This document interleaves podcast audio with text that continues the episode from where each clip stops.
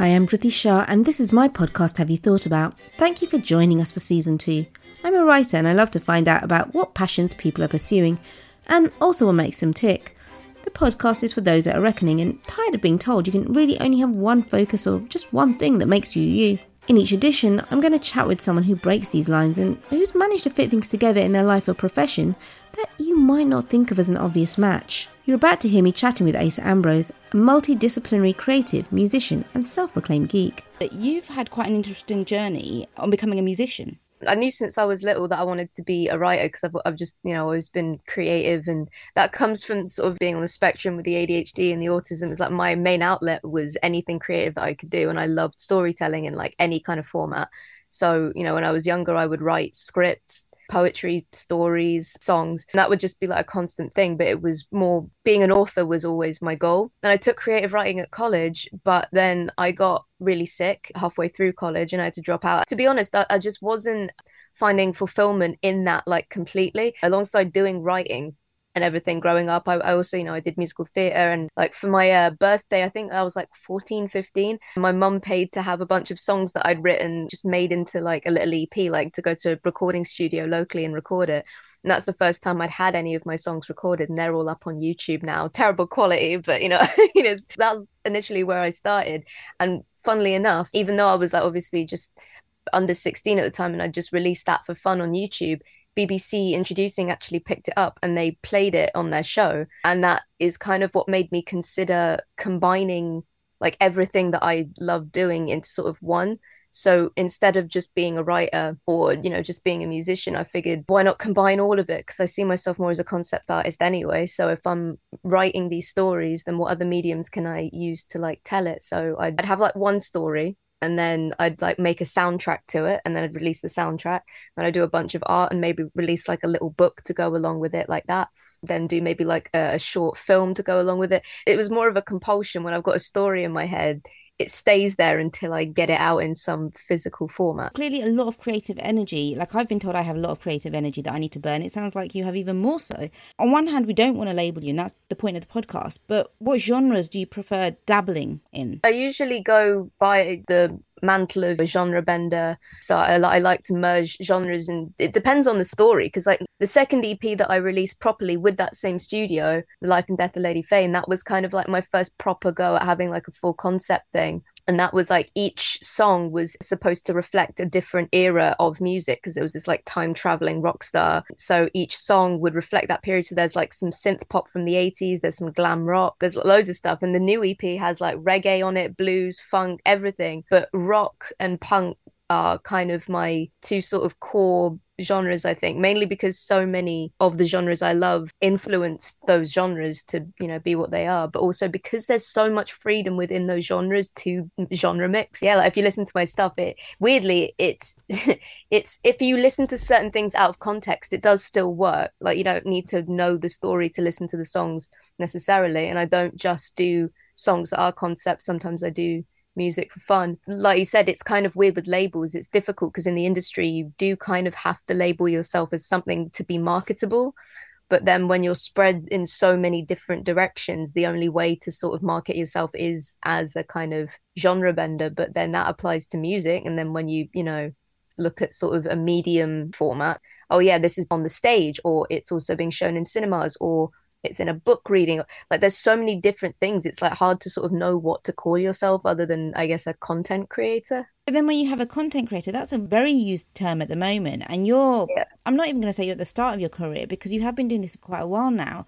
Is there anything that makes you feel far more comfortable i guess comfortable uncomfortable when it comes to the creation of content? Because content creator seems a little bit bland for everything that you're offering the demand for it because I always started just doing it as a compulsion because I love to do it because it was stuck in my head. So I needed to get the story out. And it would be like, oh, I've got a really cool idea. And like, oh, this is a cool thing that I could do for this idea. And it would just be fun but you know as as you grow up and people start to sort of see you're good at something and insist that you make that a career because you've got to make a living somehow it becomes supply and demand. So when you're independent like myself like i'm not on any labels i'm not currently working with any studios so i produce everything from home from my room being chronically ill as well you know that's kind of like a compulsory measure for me because i can't travel a lot of the time.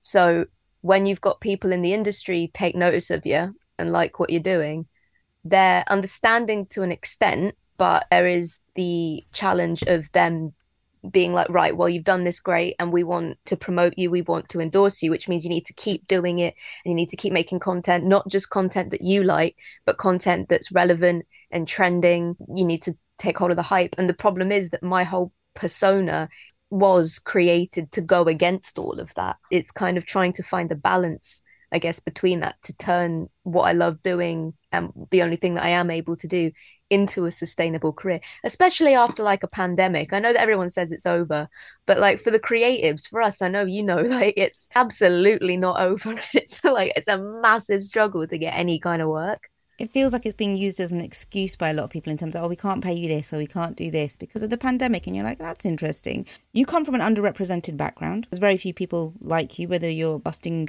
genres, you know, in terms of your heritage. You talked about the illness there, and I want to sort of go back to that as well. How are you managing to stay resilient, to keep going, to keep thriving, bearing in mind that you are a minority within a minority within a minority? Who's trying to be creative. And then that in itself, as you say, it's, not easy. I'd like to be one of those people that are like, you know, oh yeah, it's it's a struggle, but you just got to power through and and all of this and take opportunities. But because I, I, am that person, that is the the sort of mentality that I try to put out. But I think a lot of my issues with dealing with any kind of struggles that pop up, whatever minority part of me is facing that specific struggle. The issue is that I've spent my whole career sort of glossing over it and being that person to be like, you just got to power through. When you're used as a diversity card, just let it happen, take the opportunity. You're lucky to have it. You know, mental health, physical health, on top of having to deal with any kind of bigotry, bias, obstacles, anything that's systemically put there to keep you back. It's exhausting and it's very draining and it does sort of take a toll on your soul. And if you don't have a good network and support system the thing that you love doing the most can be the thing that not just takes you down but like you'll you'll lose your passion for it. I lost my passion for writing prose and stuff like that um, in college because i was facing so many different adversaries that i hadn't been trained or taught how to deal with at all.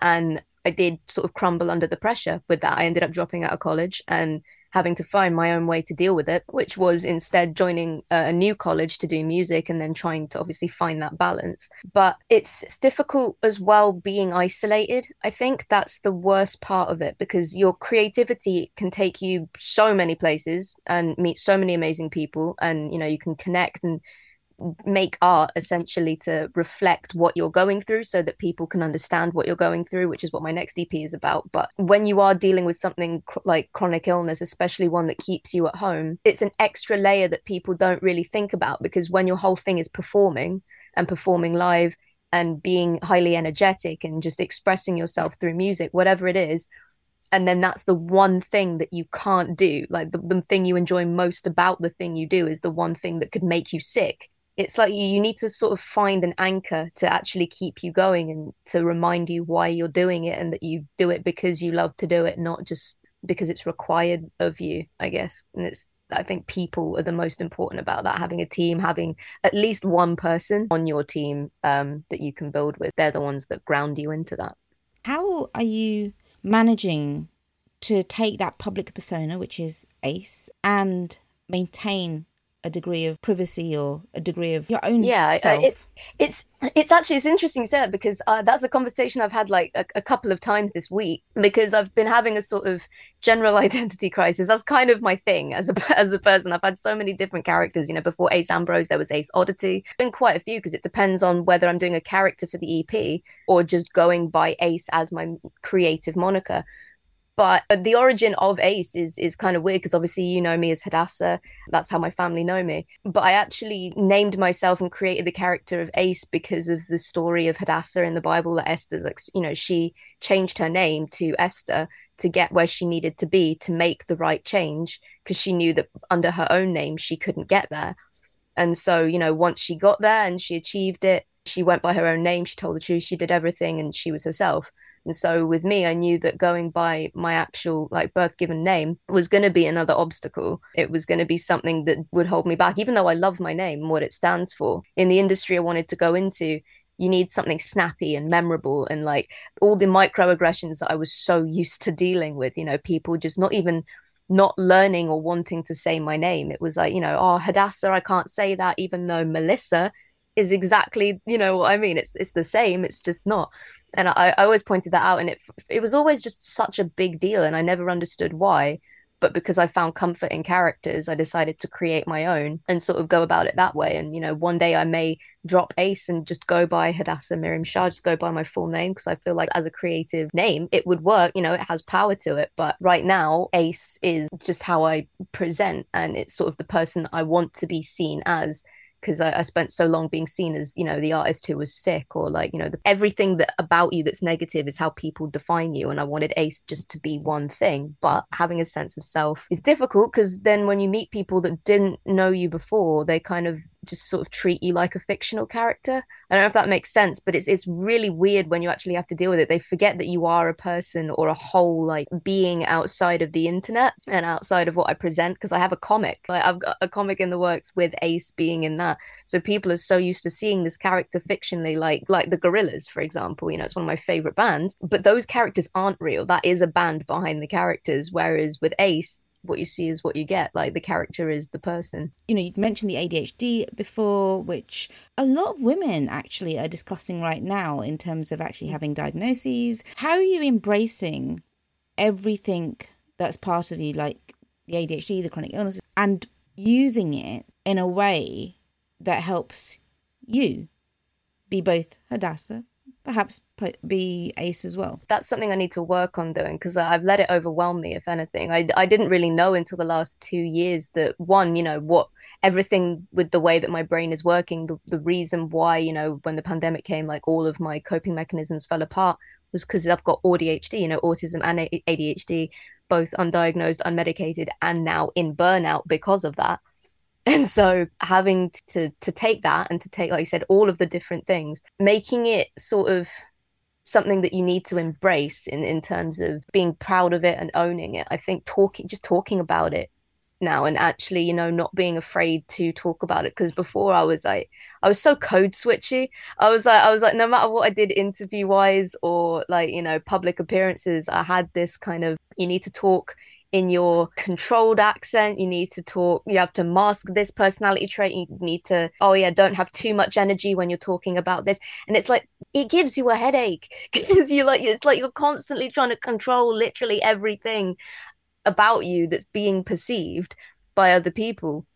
And then, and I just kind of sort of forgot the whole reason I created Ace was to be unapologetic about all of that stuff and it's like, yeah, if I'm extremely high energy one moment and then so low mood and like depressed and just like, you know, the next, I'm like, you're just going to have to take that as it is. That's ace. That's right there. And that's like, if I can put that into a comic or, you know, a music video or something and make that public in, not in a woe is me way, but in a like, this is what I'm dealing with. And it sucks and it's awful. And it's not all there is to my life, but it is a part of it. And then that's kind of my way of other people seeing that as, you know, not as a person, but as a character, because people relate to characters more than they do actual people more often than not.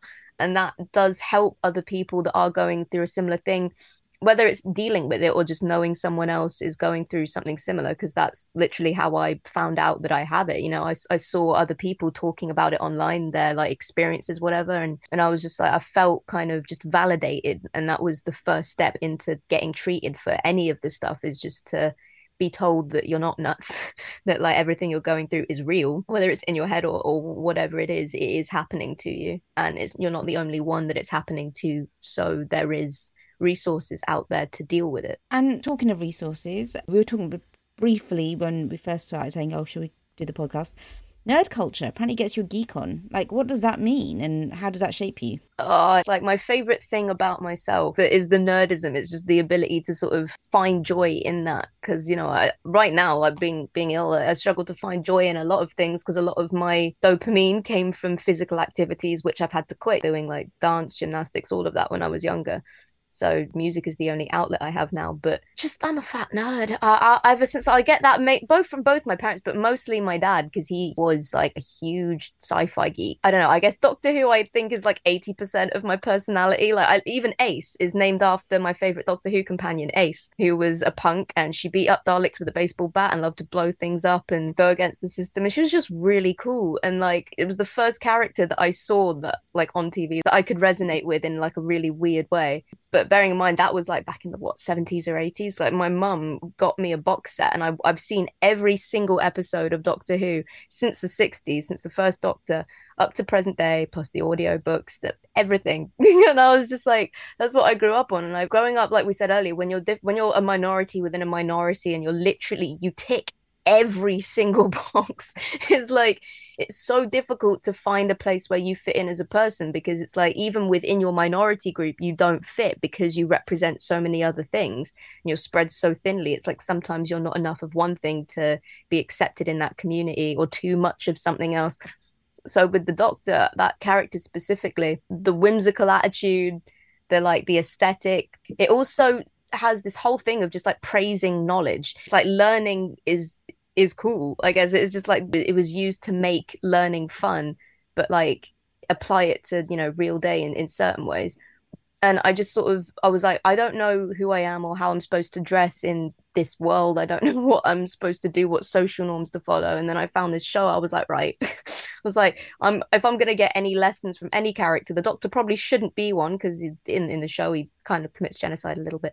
But aside to all of that, that apart from that. aside to all, he didn't in the end. It was a plot twist. But that's what I mean. It's like even creatively, the the stories and the way that it's written over sixty years is insane and it's still going and it's still a character that's relatable even though they change their face and their gender and, and it doesn't matter. Like any kind of minority can see themselves in this character. You don't have to be a minority but like it's obviously extra important for those people because you know we are only starting to see ourselves in media very recently represented and even that is sort of called like like I said it's like we're treated like the diversity card. And and like oh yeah you're only represented to make a point and instead of having natural representation which is why I was also like coming to terms with the fact that when I'm doing something creatively I'm becoming that representation for someone else like me.